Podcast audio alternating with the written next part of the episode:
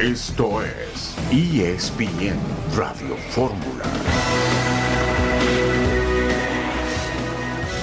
Un saludo en este miércoles 3 de mayo de 2023. Estamos aquí en esta emisión multimedia de ESPN Radio Fórmula. Lazio ganó 2-0 al Sassuolo. Así que el Nápoles todavía no es campeón de Italia.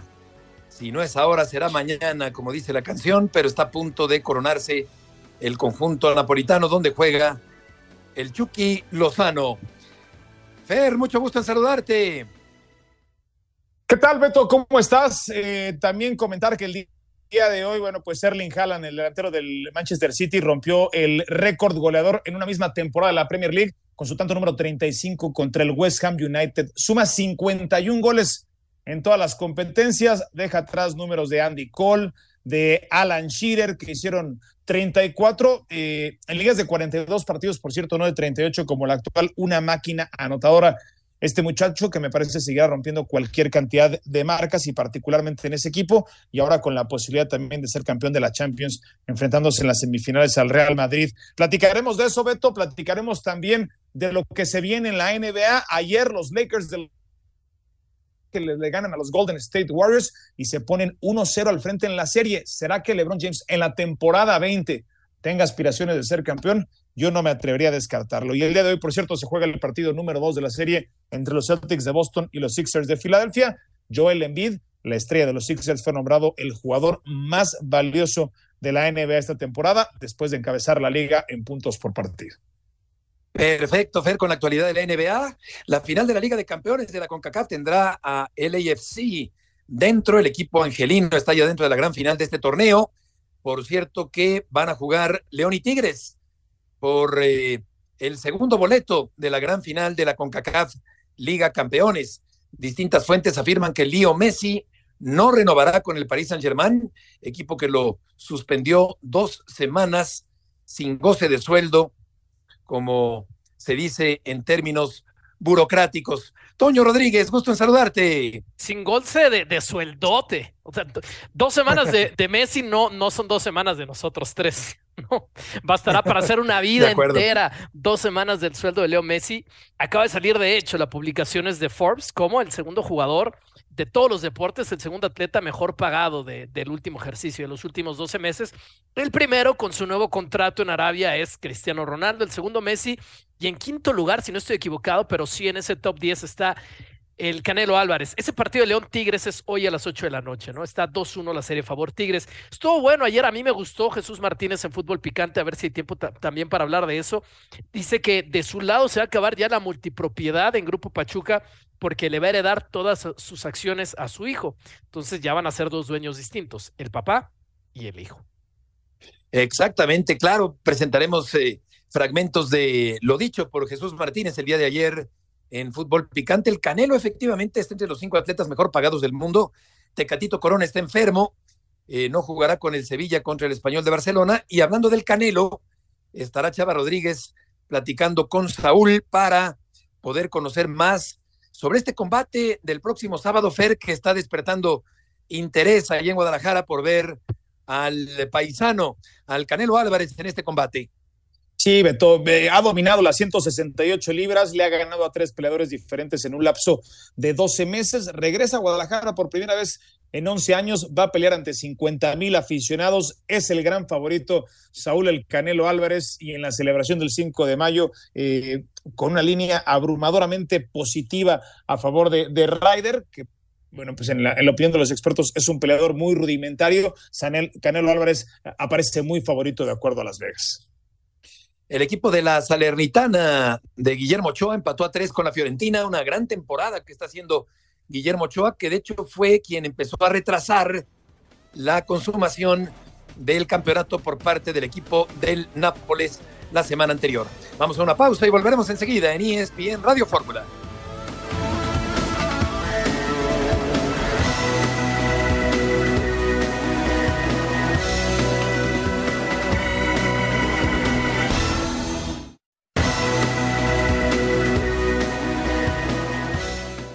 Es muy trascendental, es muy importante en la historia del club.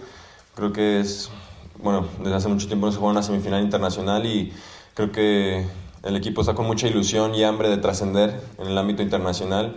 Creo que vamos con esa mentalidad de que el día de mañana, estando en casa con nuestra gente, podemos sacar el resultado, que sabemos que la ventaja de ellos es mínima, sabiendo que con el 1-0 ganando nosotros estamos dentro. Entonces, bueno, aprovechar esa situación de local y, y con esa mentalidad que te digo de trascender en el ámbito internacional. En estas fases sabemos que el que cometa menos errores es el que pasa. A nosotros nos costó eso en la ida, en cinco minutos nos, nos dieron la vuelta y creo que eso fue lo que nos perjudicó el resultado y entonces el día de mañana no tiene que ser así, tenemos que salir concentrados desde que empieza el partido y cometiendo los menos errores y también eh, siendo contundentes arriba, que creo que estas fases se, se, definen por uno o dos goles de diferencia, entonces creo que siendo contundentes arriba y teniendo los errores, no teniendo errores atrás, creo que podemos pasar de ronda. Es todo o nada para nosotros, si pierdes te vas de la, de la edición de Conca Champions y si ganas puedes jugar una final internacional, entonces creo que sabiendo que estamos con nuestra gente, que no hay un mañana, obviamente vamos a salir a disfrutarlo y con responsabilidad, pero sabiendo que, que, todo eso va a sumar para que el día de mañana podamos salir a ganar el partido. Yo creo que es natural del fútbol esa presión.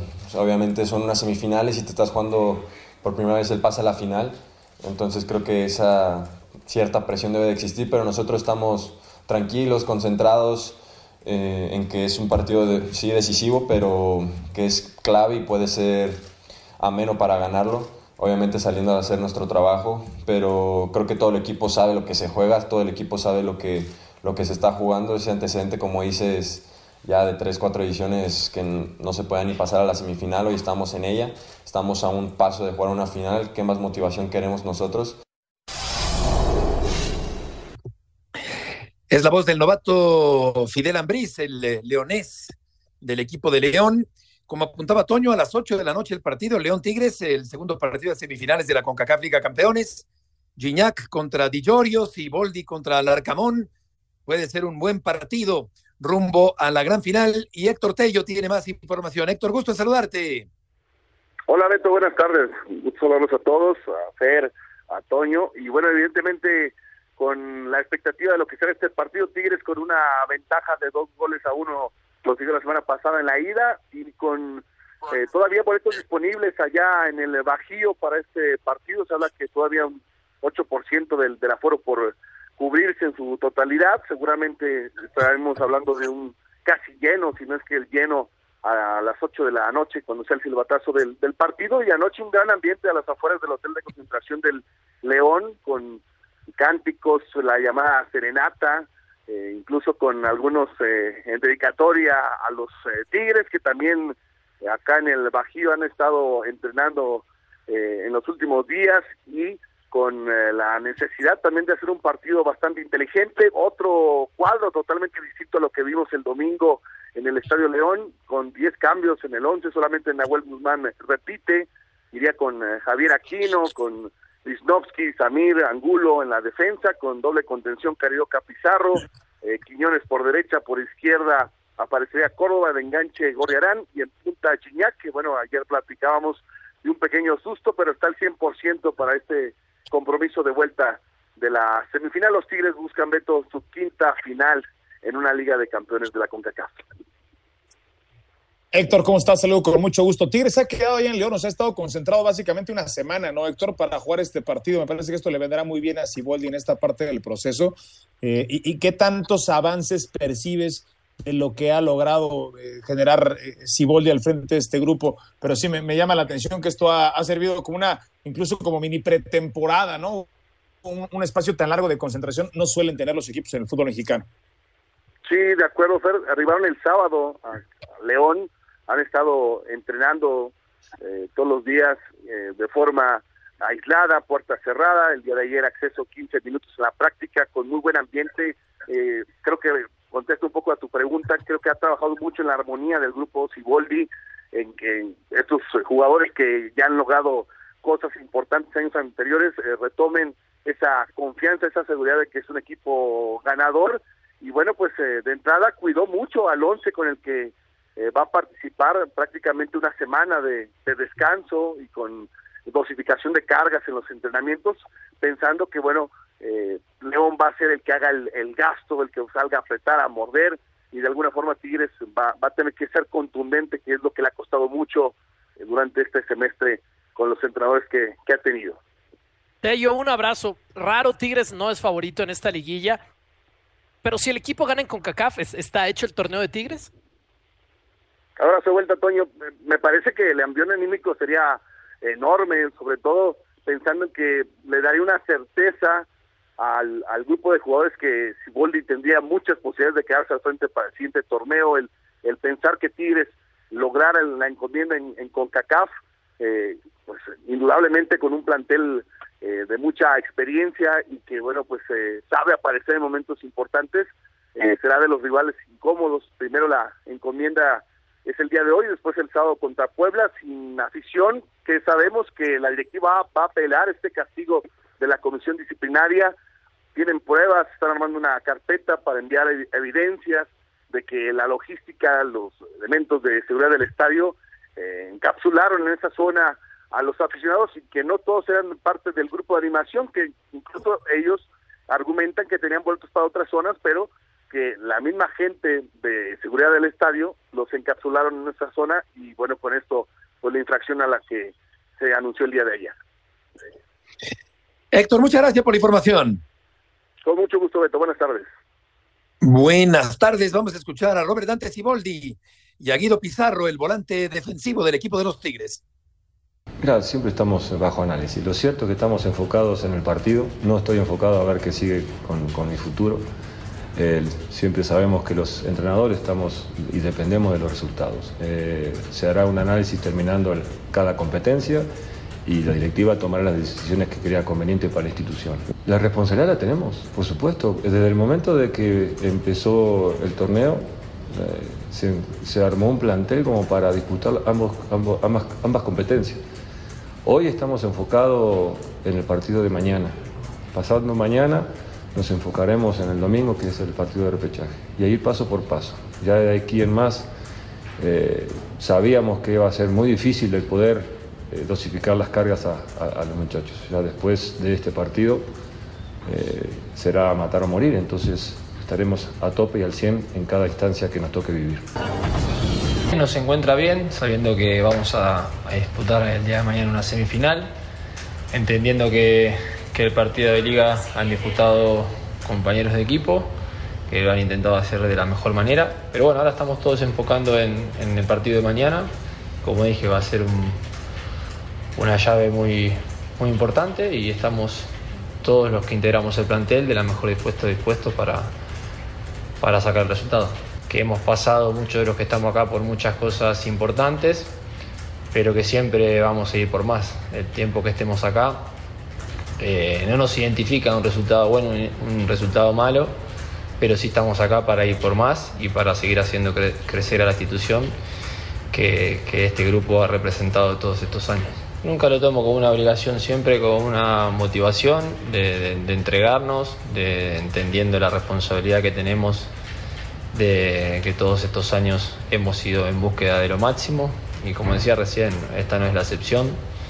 Sabemos el plantel que tenemos, y la responsabilidad del día de mañana. Así que iremos con la mayor predisposición, con, con la que hemos siempre disputado cada partido y en búsqueda del resultado que este grupo se merece. Escuchamos a Pizarro y a Ciboldi que entregó, entre comillas, el partido del domingo en León, eh, con muchos jóvenes en la alineación, con muchos tigrillos, con novatos, y eh, ya no tenía caso ir a Monterrey y regresar a León, así que Tigres se quedó en el Bajío, como ya apuntaba Fer, para este compromiso del día de mañana, y después vendrá el partido frente al Puebla, ya en el repechaje. Pero por lo pronto, ahora sí, con toda la batería, con toda la carga fuerte, eh, Fer, del equipo de los Tigres, para enfrentar al equipo de León y enfrentar al equipo de Los Ángeles en la gran final de este torneo.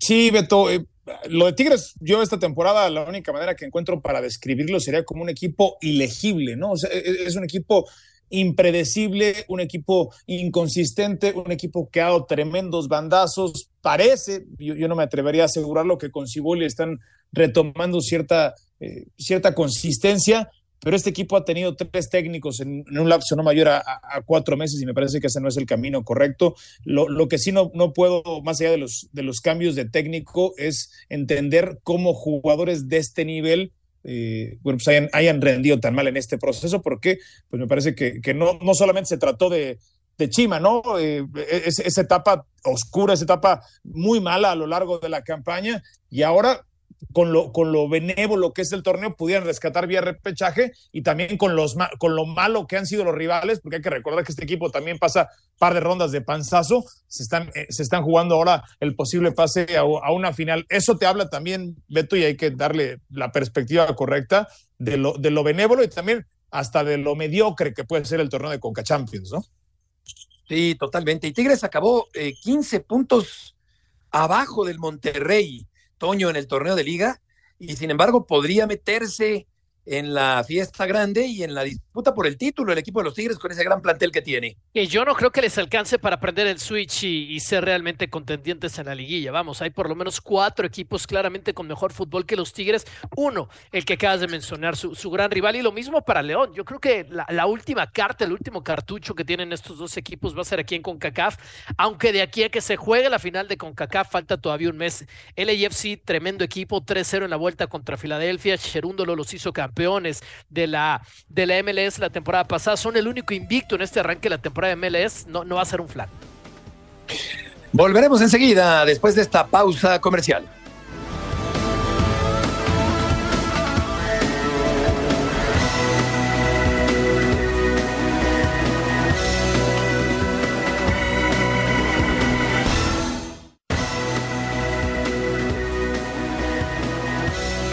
De regreso en esta tarde en ESPN Radio Fórmula, Jesús Martínez estuvo anoche en Fútbol Picante. Diego Coca era el perfil que a tu entender era el idóneo para la selección nacional? Claro que no. Para mí no. O sea, la visión que habíamos hablado era de que creáramos los perfiles, pero no nomás para el director deportivo, para el entrenador, para el de la sub-23, para el de la sub-20, para las femeniles, ¿Entiendes? Es una industria impresionante ahora ya el fútbol. O sea, los puestos de federación también estaban en los perfiles. Sí, también, también. de la federación, el director deportivo, eso, Ahí en ese momento era, en ese momento era la selección. Sí. ¿Me entiendes? Cuando tú estabas, Jesús, cuando tú estabas pensando en eso de los perfiles, pusieron a Rodrigo Árez de Parga. Ahí te va. Yo estaba, para empezar por un perfil. Ahí te va. O sea, ahí se acabaron todos los perfiles. Ah, exactamente. Pero el problema no es de Rodrigo Árez de Parga. No, ya lo sé. Y no es de John de Luisa. Quienes no es de Miguel Arriola y no es de Diego. Es el, sistema. Habíamos hecho una, un comité y habíamos creado los perfiles, que es lo más importante, los perfiles de puestos que tenían que tener las personas que debían de estar al frente de la selección. Porque viene un momento. O sea, ya lo habían platicado. Estábamos platicando y con varios dueños. Pero, pero no se llevó a cabo. Pero te voy a decir cuál es el problema. ¿Cuál? Que la selección mexicana, la selección mexicana ¿eh? es de la gente. ¿Quién metió a Rodrigo Ares de Parga? ¿Fue por dedazo? No sé, porque yo, ya, no estuve en el comité. ¿Quién metió a Diego Coca? ¿Quién, nombró a Diego Coca? Yo ya no estuve. ¿Usted? ¿Pero por qué te saliste del comité? ¿Te bajaste del comité? Por lo que dice Roberto. Cuando estás hablando de perfiles, cuando estás hablando de una cosa, pues de repente te hablan y dices, oye, pues tienes que recibir a Rodrigo Ares. Perdóname, pero, he dicho, no lo recibo, pero, sí no, el comité, pelea no, el comité. No, no, pues para. Nosotros no queremos pelear en contra de la industria. ¿Entiendes? Queremos construir, no destruir. Una nueva industria. ¿Entiendes? Una nueva industria. ¿Por qué? Porque la afición lo está exigiendo. Claro. ¿Eh? Porque la afición es la más respetada que tiene que haber el abucheo de los jugadores fue para ustedes también. Claro, y nosotros somos los culpables. Claro que sí. José Ramón, aquí enfrente de ustedes y enfrente de la afición, nosotros somos responsables. La, afición está hasta la madre de lo que hemos hecho mal. No, si los abuchearon. ¿Entiendes? El abucheo no fue para Ochoa y no fue para ellos. Nosotros somos los responsables, José Ramón. Expandan. Pues intentó expandirlo Jesús y, el ingeniero Slim intentaron darle otro tipo de, apertura a esa selección mexicana de fútbol. Pero, y al final. Pero gracias a eso, David, en 2026. ¿ah? ah, no, está bien. Está para. Bueno, vamos a ver si Raragorn encuentra otras letras pequeñas. ¿Qué es lo que quiere Víctor para su CONCACAF? Víctor Montigliani. Que sube el nivel de competencia. Claro, claro. Que sube el nivel de competencia. Jesús, eh, ¿por qué dejamos de estar en Comebol y por qué no se ha Ay, regresado pronto? Porque La no, soberbia. No tenemos, no tenemos buenos Soberbia. negociadores. Falta negociación. Soberbia. y buena negociación. Soberbia y buena negociación. Yo no estoy peleado de que hagamos la Cops League, pero tampoco estoy peleado en lo que tú dices, porque lo hemos dicho, hay mucho mayor competitividad en el sur. Las, Las puertas puertas abiertas. están abiertas. Ahora nomás falta que el que llegue, el comisionado, el presidente que llegue, ¿me entiendes? Haga esa labor. Que cuando llegamos a la cita, dicen, encantado de la vida que recibamos a México otra vez en la Libertadores. Pero le dije, no nomás en hombres, también mujeres, que es en una sola sede, y también en la 20. La propuesta es de que también tenemos que ver más por lo deportivo y no nomás lo económico, porque a la larga, De acuerdo, de a la larga te va a dar más económicamente. Y lo del ascenso y descenso te lo voy a explicar cómo nos puede dar mucho más, no nomás a las televisoras, a toda la industria del fútbol, que es lo que yo quiero que vean mis compañeros, esos que quieren eliminar el ascenso y descenso, porque en ocho años sabes lo que valdrían los derechos. Ya me metí a la, a la, a la De equipos de segunda división. De equipos de segunda división. Cuando a ver sea va. liga de ascenso Morelia, verdadera, claro. Atlante, Liga de ascenso, eh, ¿no? Correcaminos, de Pipaco, UDG, Tampico, UDG. ¿Cuántos mexicanos hay No, pero allá en- pero- del otro lado? Pero no en ocho y años. aparte, Eh, En el momento exactamente. que reactives el Bueno, ascenso ascenso, se sí, quintuplica fíjate, cualquier franquicia. pero de ¿qué hay que hacer para eso? Hay que pagarles bien.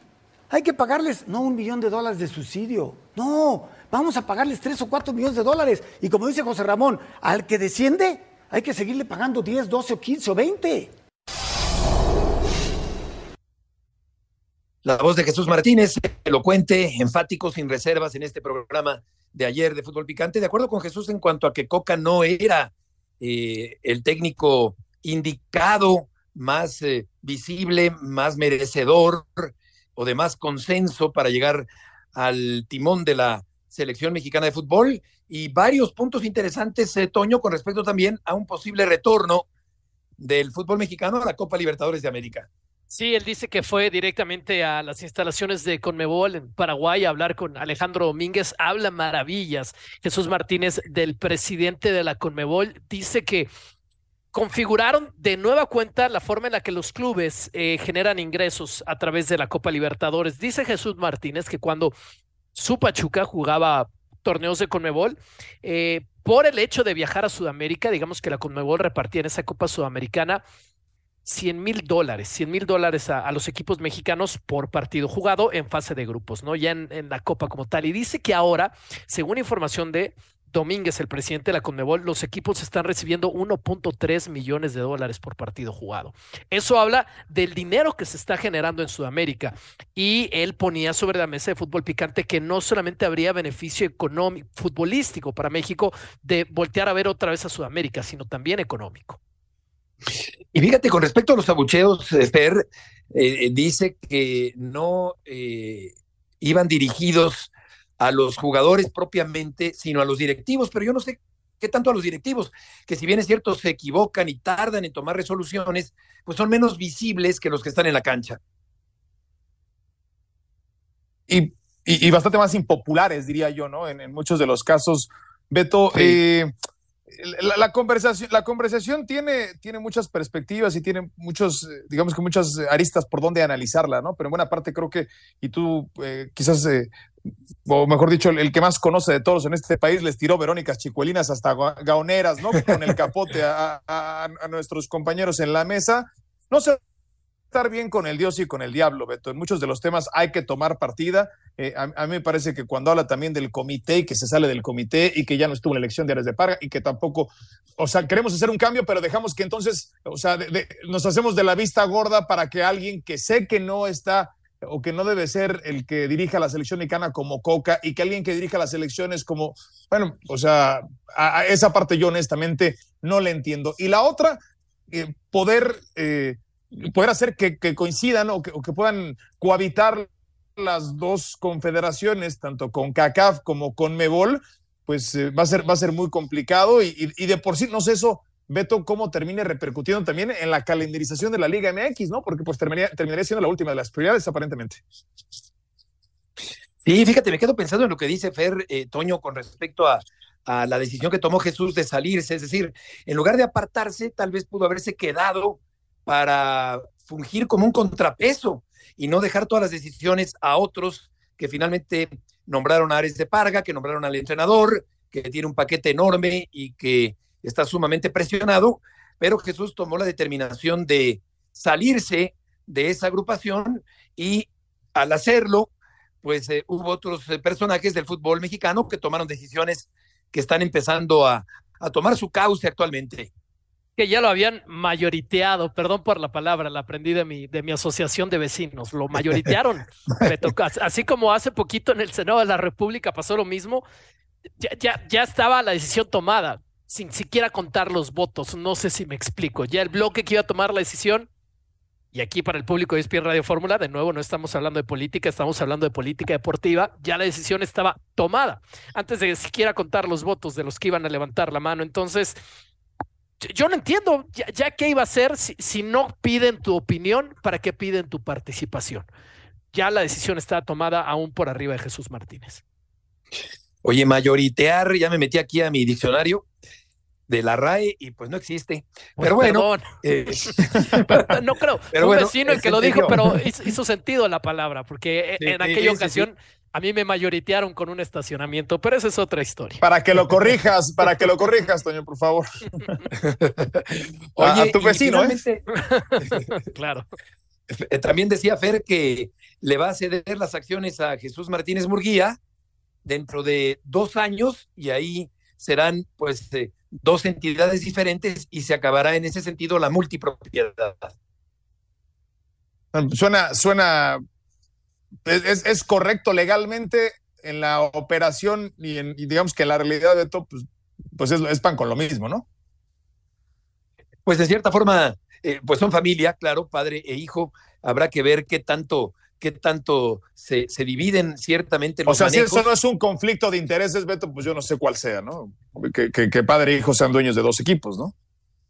Sí, sí, para efectos legales, prácticos, como tú dices, pues eh, sí se daría eh, una, una concreción de una, de una separación formal y legal, pero bueno, vamos a ver, y legal, digo, y bueno, habría que ver ya en los, en los actos como, como apunta Fer. Pero interesante todo lo que dice Jesús, siempre, eh, pues yo siento que se compromete, que dice las cosas, un personaje muy interesante que seguramente tendrá un papel protagónico en el futuro como eh, no lo está teniendo eh, Toño en este momento en el fútbol mexicano. Claro, y habla de lo más importante, y él dice, el pilar del que parte todo es vender en conjunto los derechos de televisión.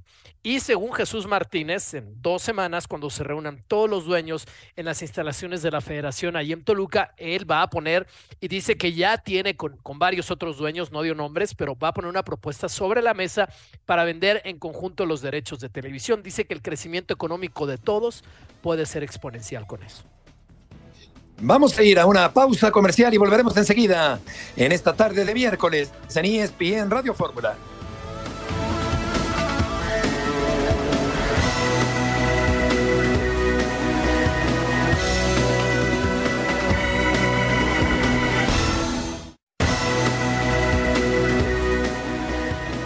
De regreso, corcholatómetro, yo creo que tampoco existe, pero bueno, sí existe porque lo, lo decimos, pero no están registradas. Eh, entre, entre, lo que decimos y lo que está registrado, pues hay un, hay un trecho.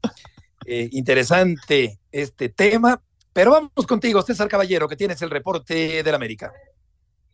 ¿Cómo te va, Beto? Qué gusto saludarte. Este miércoles por la noche, el América juega un partido amistoso frente a los Alebrijes de Oaxaca en la cancha del Estadio Azteca, con el objetivo de no perder ritmo futbolístico de cara a lo que será el inicio de la liguilla a partir de la próxima semana y también rendir un homenaje a Henry Martín por su recién conseguido título de goleo. La buena noticia para las Águilas es que en los últimos entrenamientos ya estuvieron de vuelta Jonathan Rodríguez y Néstor Araujo. Ambos futbolistas superaron ya sus problemas musculares y están listos para los cuartos de final e incluso es probable que puedan tener minutos hoy por la noche. Los que viven una situación totalmente diferente son Federico Viñas y Alejandro Sendejas. Ambos elementos están todavía recuperándose de diferentes molestias y son duda para el inicio de la liguilla.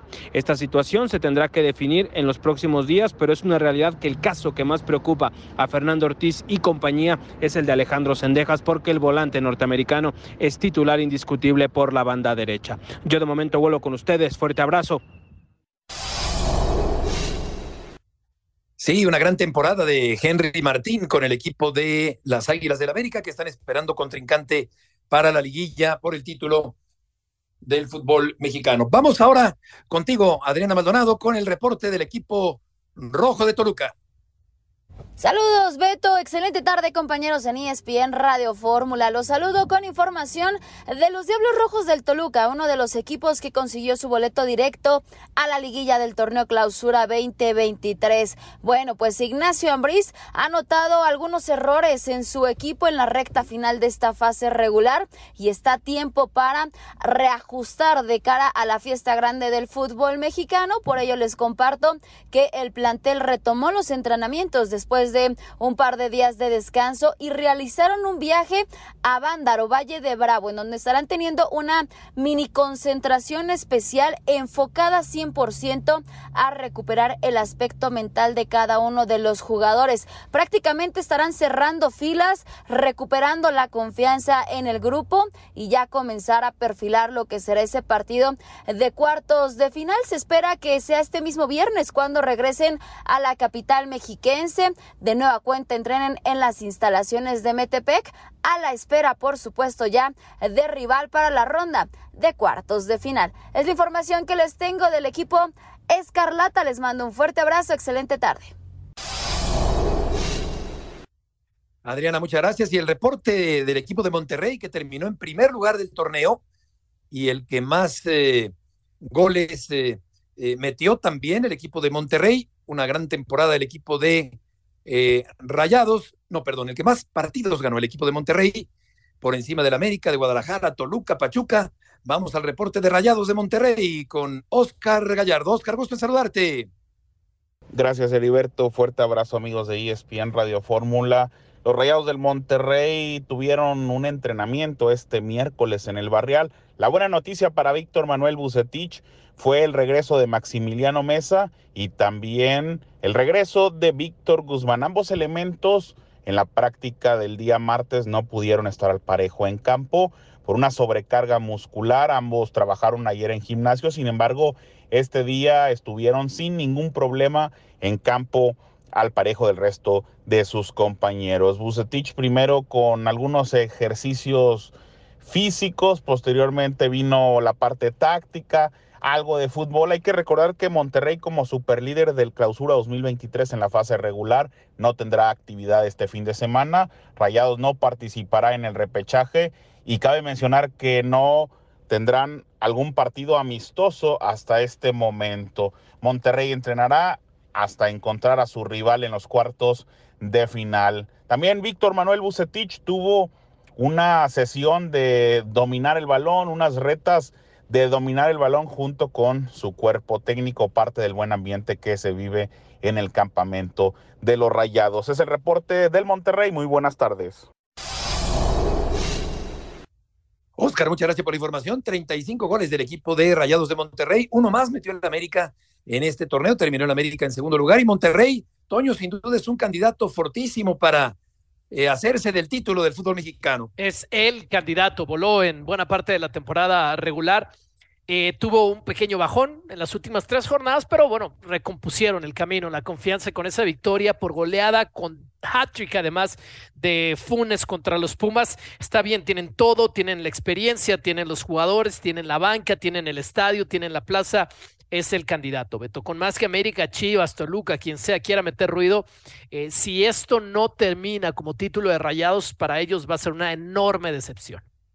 Totalmente de acuerdo. Y de la NBA, ¿qué nos platican, eh, Fer, Toño? Bueno, pues para acotar lo que ocurrió el día de ayer, Beto, ganan los Lakers de Los Ángeles a domicilio a los Warriors con dos días más de descanso después de que Golden State tuvo que jugar serie de siete partidos contra Sacramento.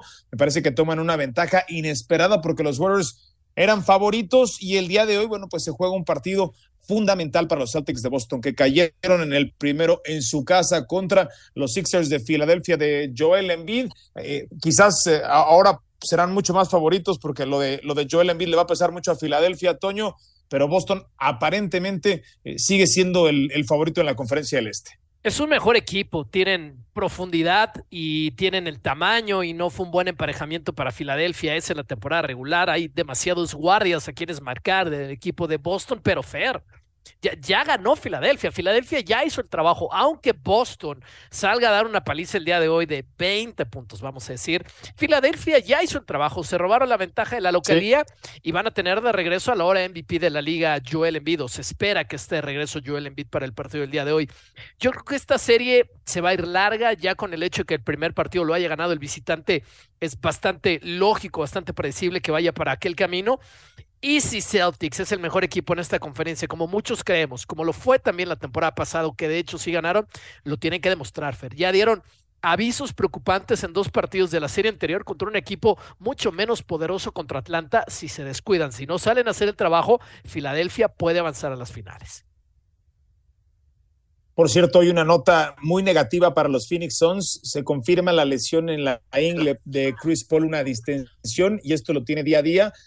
Los especialistas dicen que es muy difícil que regrese en menos de una semana. Una semana pudiera ser ya demasiado tarde porque los Suns este fin de semana reciben juego 3 y 4. Beto, veamos si les alcanza. Perdieron los dos primeros contra Denver en la casa de los Nuggets, que son el sembrado número uno en la conferencia del oeste. Y ayer eh, pues mucha polémica alrededor del nombramiento de Joel Embiid. Bueno, polémica para los que defienden, y me incluyo a Nikola Jokic como el mejor jugador de la liga, que tiene mejores números en prácticamente todos los rubros, menos en puntos por juego que tiene Joel Embiid eh, por segundo año consecutivo el título de campeón anotado pero pues algunos dirán que fue la carta racial, que, eso ya entra dentro de una agenda política, a mí no me gustaría pensar que así fuera, otros que fue por proteger el legado de Michael Jordan, que no lo ganó tres veces consecutivas, de Larry Bird, que fue el último en ganarlo tres veces consecutivas, del mismo LeBron James, y habrá algunos otros que piensen que será porque le dijo que el juego de las estrellas básicamente era una basura, Nikola Jokic, y que él no encajaba en esa clase de partidos. Lo que es un hecho es que de febrero a la fecha, eh, Joel Embiid, que tenía solamente seis votos para ser el MVP de la liga, súbitamente, ganando un partido más que Denver, fue votado como el juego más valioso. Hubo dos votantes que ni siquiera eligieron a Nikola Jokic dentro de los mejores cinco. Beto, y le cortamos porque nos seguimos. bueno, vamos a escuchar eh, un fragmento de la entrevista que le dio el Canelo a Chava Rodríguez de ESPN. Compañero, nos encontramos con el campeón indiscutido del peso supermediano, Saúl Canelo Álvarez, que este sábado estará exponiendo todos sus cinturones ante John Ryder en su primer combate. Muchísimas felicidades, apareces en el quinto lugar de los atletas mejores pagados y eso va diciendo un poco de lo que se cosecha cuando se puede trabajar duro, Saúl. Así es, no, la verdad que más que nada una motivación, muy contento y, poderles eh, ahora sí que brindar este tipo de motivación a los que vienen a saliendo adelante también, que todo se puede en esta vida, ¿no? De donde quiera que vengas y le pones ahora sí que la disciplina y las ganas de, que tienes para hacerlo, puedes llegar a, a, lo que menos te imaginas. Si le hubieran metido el, el sueldo de este sábado, ¿hubieras aparecido ahí en el 1 o qué? Quizás, quizás sí.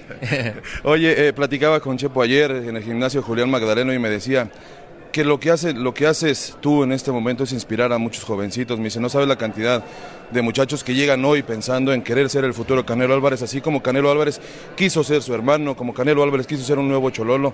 Y al final del día de eso se trata también el deporte, Saúl. Así es, no, la verdad que me siento muy contento poder ser motivación de mucha de muchos de muchos niños, de muchos jóvenes también. Me siento me siento muy agradecido por eso porque yo también empecé, ¿no? Yo también empecé así con con motivación de otros campeones mundiales y ve dónde estoy. Entonces, para mí el ser eh, yo una motivación para ellos es un, es, es un honor. Dime lo más peligroso de este sábado para John Ryder es que quizá no tiene nada que perder. Así es, tiene todo que ganar y eso los convierte en peleadores más difíciles. Aparte es un peleador zurdo, complicado a la hora de boxear, ¿no? Su, su manera de boxear es un poco complicada, hay que estar atentos en todo. Pero pues sí, más que nada eh, lo convierte eh, más peligroso en eso, que no tiene nada que perder, ¿no? Campamento, ¿cómo estuvo el tema de la mano? Sabemos que fue uno de los imponderables que en el último año quizá afectó poquito, ¿cómo estuvo para ahora? Así es, no, la verdad que me siento, me siento muy bien, eh, contento de poder estar disponible, entrenar al 100%, eso es lo que, lo que me motiva y lo que me, lo que me da la confianza en la pelea y, y, ahora lo van, a, lo van a ver el sábado. Saúl, ¿sigue el plan en este 2023 de Ryder y después Vivol?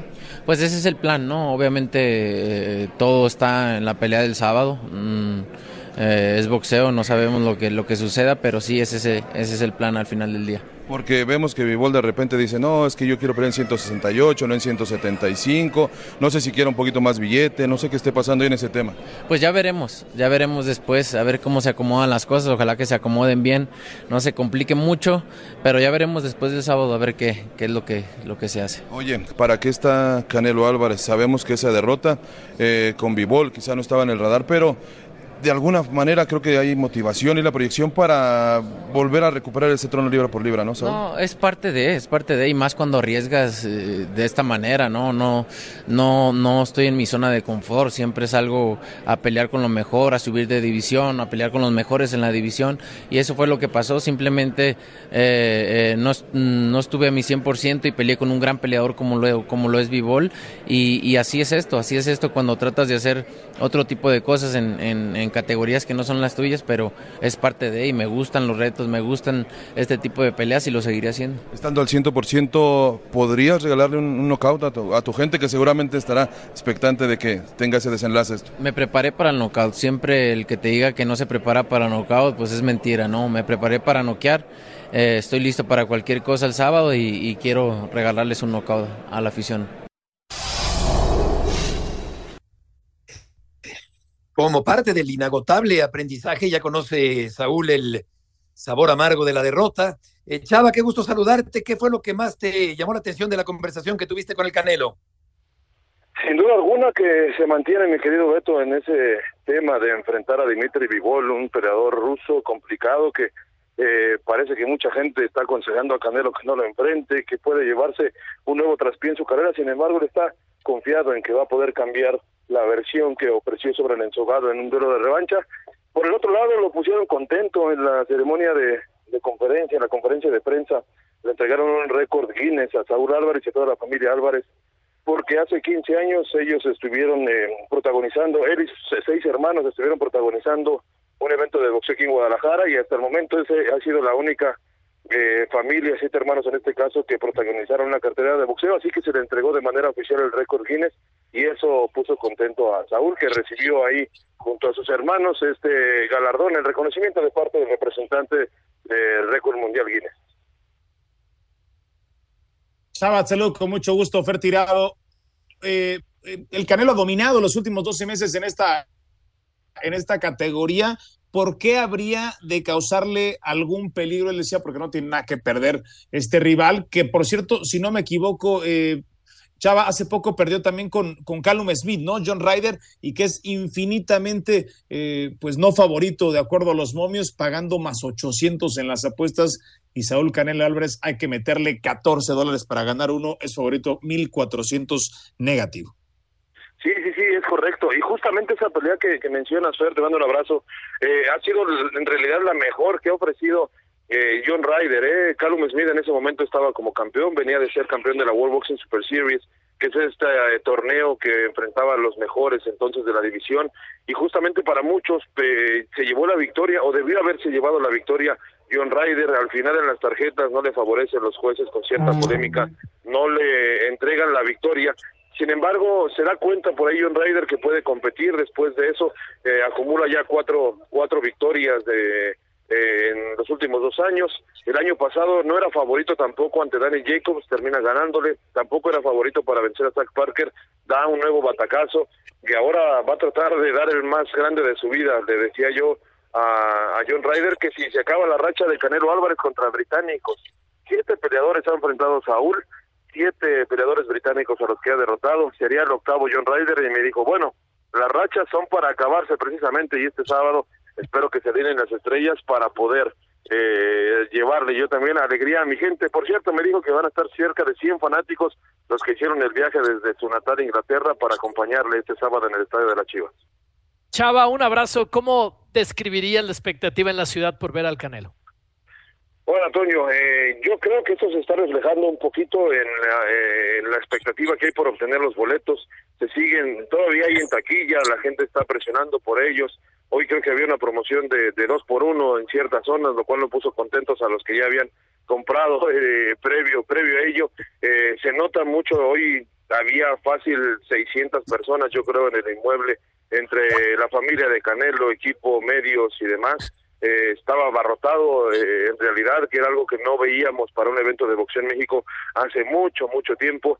Y en realidad yo creo que vamos a ver la magnitud de este evento hasta el, hasta el próximo eh, sábado ya en el estadio. El pesaje va a ser en el Teatro de Gollado, eh, un evento cerrado, no va a ser abierto al público por medidas de seguridad, según me dejan ver, pero el promotor Eddie Hearn, que está haciendo este, este evento, me dice que él siente la misma descarga de adrenalina que tiene cuando Anthony Joshua pelea ante 60 mil, 70 mil fanáticos allá en Inglaterra, así que eh, se esperan grandes eh, cosas, eh, muchas emociones este sábado aquí en el, en el estadio, allí en Guadalajara. Será transmitida la pelea por ESPN. Chava, por último, nos quedan 30 segundos. ¿Se llenará el estadio el sábado para la pelea? Todo pinta que sí, todo pinta que sí. Son no, no hay muchas localidades ya disponibles, incluso hay algunas en reventa y demás, pero se espera un gran lleno, eh, que sería la segunda mejor entrada para el boxeo profesional en México después de aquellos 132.476 que hace 30 años convocara a Julio César Chávez en el Estadio Azteca. Gracias, Chava. Fer, Toño, buenas tardes, que les vaya muy bien. Hasta mañana.